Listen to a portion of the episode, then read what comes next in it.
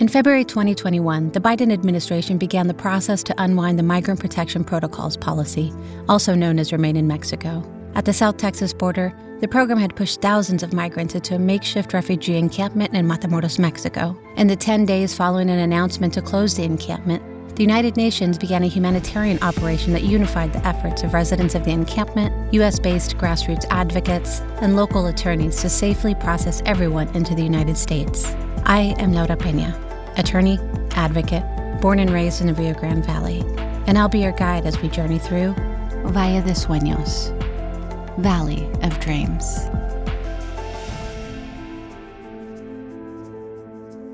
In this episode, we explore the first day of the humanitarian effort in Matamoros and Brownsville. That fateful day, 27 people were chosen to be the first to realize the dream of finally entering the United States to seek protection and start a new life. This story is critical now more than ever. For the first time in two years, a judge has ordered that the entire U.S. Mexico border reopen after being closed under a public health emergency order. On December 21st, 2022, maybe even after you're hearing this podcast, the U.S. government will be ending this policy known as Title 42.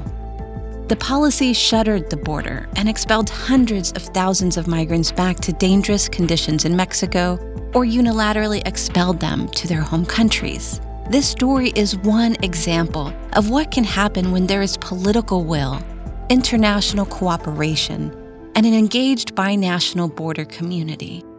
As you listen to these stories, think about scaling this cocktail of priorities.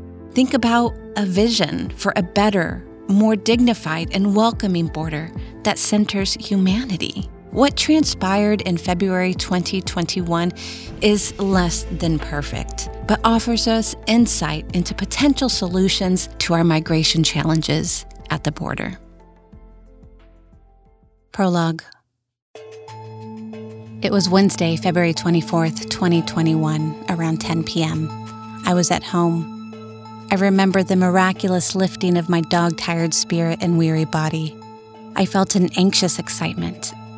It was such a foreign feeling to possess after four years of horrifying policies targeting people in the borderlands. The next morning, I would be visiting the refugee encampment in Matamoros, Mexico. It was a day that would mark the beginning of the end. I looked over my notes one last time and thought about what had brought me home in the first place. After nearly 20 years in Washington, D.C. and California, I returned to my small border community in South Texas to try and make a difference. As my dogs curled up at my feet, I hoped that tomorrow would be an opportunity to make that difference in at least one migrant refugee community. We were overjoyed that we were going to at last see our friends, that we were going to see them on our soil. That is Andrea Rudnik from Team Brownsville. Team Brownsville is a grassroots humanitarian aid organization founded by a group of local teachers. I know the people in the encampment felt they were incredibly excited. It was just a lot of partying, a lot of excitement, a lot of joy. Matamoros is the second largest city in the state of Tamaulipas, Mexico, with a population more than double the size of its U.S. sister city, Brownsville, Texas. Matamoros and Brownsville are so close in proximity to each other that sometimes when I ride my bicycle along the river, I can smell the food coming from Matamoros homes, hear kids yelling as they play, and see laundry drying in the wind. But for the massive intrusion of a border wall, the Rio Grande River, or Rio Bravo, flows through one binational community. As the border began to tighten in the mid 1990s, our binational community began seeing divisions slowly percolate on both sides of the river. By 2010, crime and insecurity had become so ubiquitous in Matamoros that many residents of the city opted to move to the U.S. side in Brownsville. Migration patterns along the border had always ebbed and flowed, but the harmful treatment of migrants took a turn for the worse under Donald Trump. There is a growing humanitarian and security crisis at our southern border. Every day, Customs and Border Patrol agents encounter thousands of illegal immigrants trying to enter our country. We are out of space to hold them, and we have no way to promptly return them back home to their country. my administration has presented Congress with a detailed proposal to secure the border and stop the criminal gangs, drug smugglers, and human traffickers. This is the tragic reality of illegal immigration that I am determined. Under the law, people seeking asylum at official ports of entry are allowed to have their claim heard in the safety of the U.S. But just months after the images of parents and children being violently separated at the border had shocked the collective consciousness of Americans, the Trump administration rolled out yet another assault on immigrant lives. And they did it on a technicality. The Immigration and Nationality Act is a set of federal laws that govern immigration in the United States. There's an obscure line in the fast track deportations section that states an official may return a non citizen to foreign territory contiguous to the United States. In this case, Mexico. Because let's be honest, nobody in the Trump administration was worried about immigrants coming from Canada. But let's focus on the most important word in that line may. May return a non citizen. Not must, not shall, may. The word itself is permissive, meaning optional, not mandatory.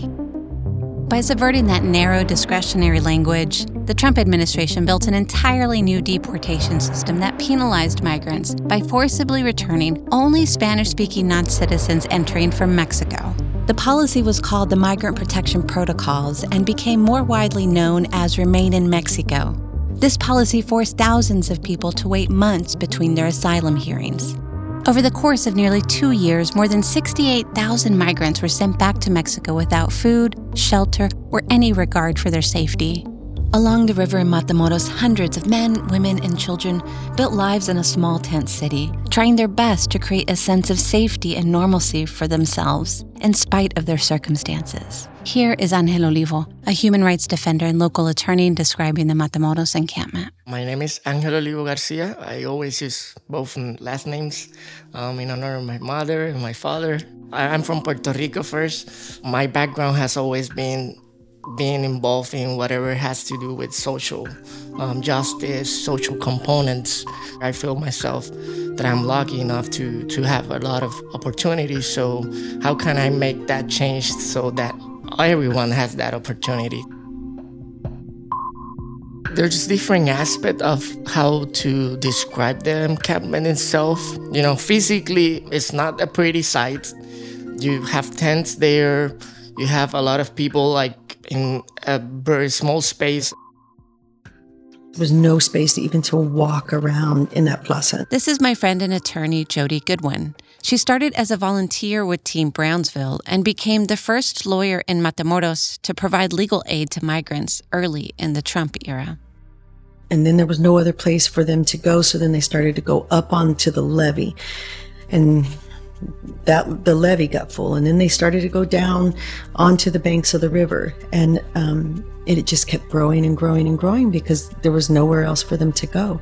And i think people stayed right there near the border because they were afraid to go anywhere else. Matamoros is a very very dangerous place for anyone but it's even more dangerous for migrants just because of their vulnerability to be to be kidnapped.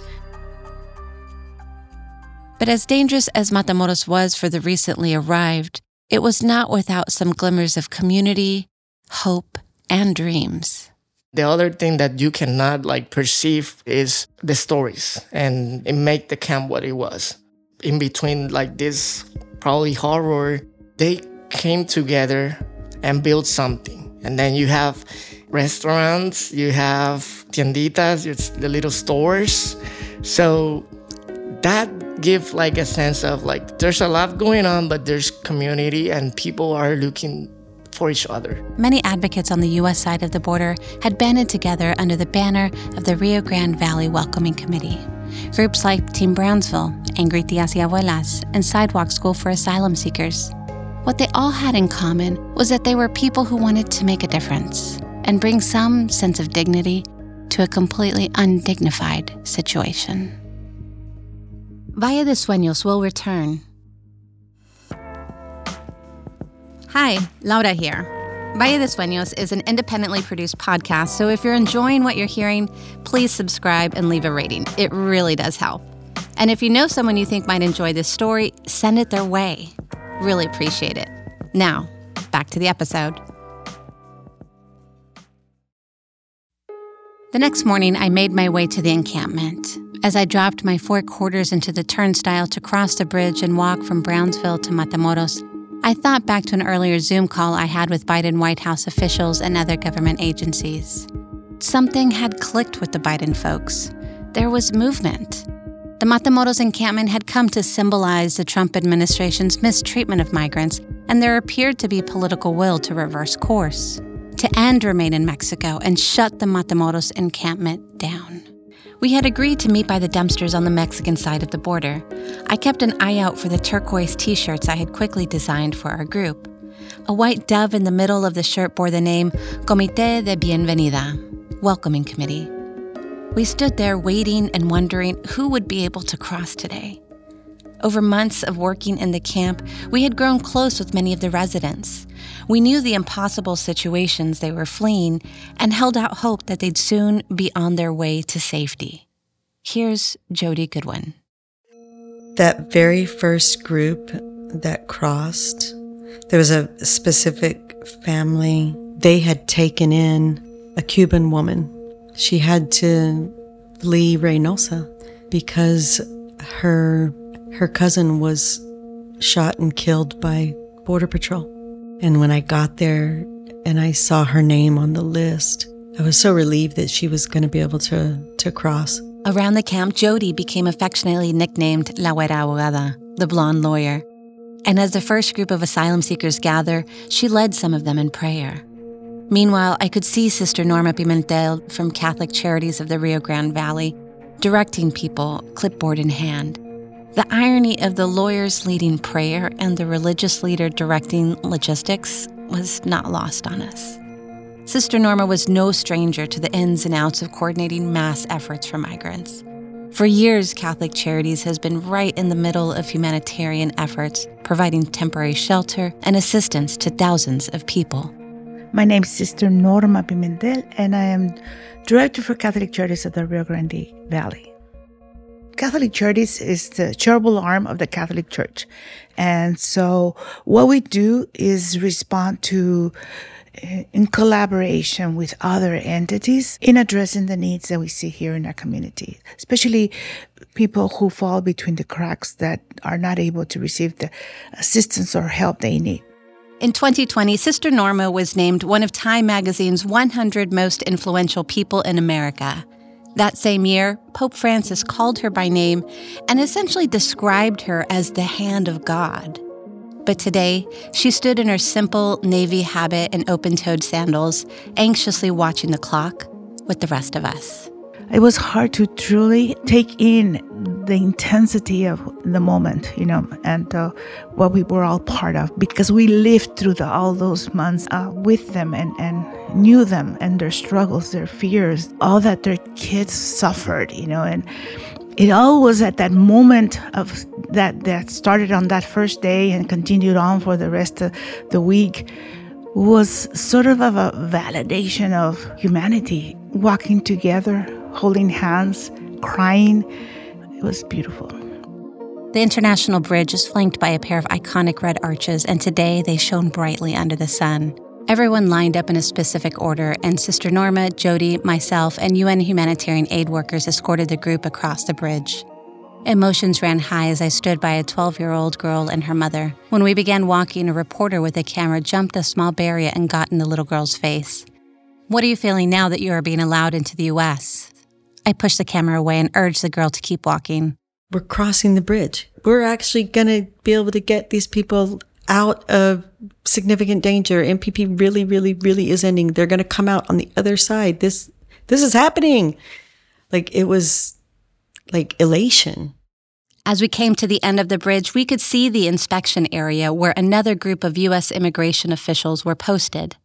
For many of us growing up along the border, crossing into the United States was little more than a formality. You walk up, show your identification, answer a few boilerplate questions about bringing in fruits or vegetables, and be on your way. People would cross to eat dinner, fill prescriptions, get dental work, visit family, or go drinking. It was part of the regular rhythm of life. But for the immigrants crossing today, the border had become an impenetrable wall, not of metal and concrete, but of bureaucracy and procedure. Sister Norma was ahead of us and entered the inspection station with the first group of men, women, and children. But as Jodi and I approached, we were stopped dead in our tracks and told no lawyers. It was so infuriating because having had so many calls and discussions with people at the very top levels of the administration from the White House, letting us know that we can be in the tents where they were processing people so that we could make sure that any issues that came up were, you know, to be handled, to be able to be monitored, etc. Um, yeah, the troops on the ground, they never got that message. They were never going to get that message. And it also became apparent that there was nothing that the White House could do about that. As attorneys, this set off all kinds of alarms and red flags. We had seen firsthand the horrible abuses the U.S. immigration system was capable of, especially when they thought no one was looking. These migrants had come so far and endured unimaginable difficulty to get to this point, and it felt like it could all come undone at the whim of an official inside a tent we could not enter. All we could do was wait and hope. While we waited, Jodi and I did what any other sane Texan would do with some time to kill. We went to Whataburger. If you know, you know. We walked into the bus station with our greasy fries and the iconic bright orange and white paper bags. Rows of tables were set up with welcome signs near the parking spot where the bus was set to arrive with the first group of migrants. The fries turned cold, and I suddenly lost my appetite as we waited for the immigration process to play out. Why was the process taking so long? What if the US officials changed their minds? I tossed the bag of fries into the trash bin and sat down next to Jodi. I thought about the 27 people whose lives were in the hands of just a few border agents. The one woman whose cousin had just been shot and killed by a Border Patrol agent. I thought about the mother and daughter duo clinging to each other as they crossed the bridge. As anybody in immigration knows, sometimes the most painful part of the journey is the wait. On the next episode of Valle de Sueños.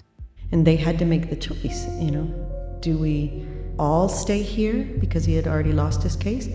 Or do we let, you know, mom and daughter cross and leave dad in, in the camp? Valle de Sueños is produced by Selena Peña, Charlie Vela, and me, made in partnership with Trucha RGV edited and original theme composed by Charlie Vela. Written and hosted by me, Laura Peña. With artwork by Monica Lugo. Music in this episode is courtesy of Epidemic Sound. For a full track listing, check the show notes. For more information about Valle de Sueños, please visit us online at vallesueños.com with a regular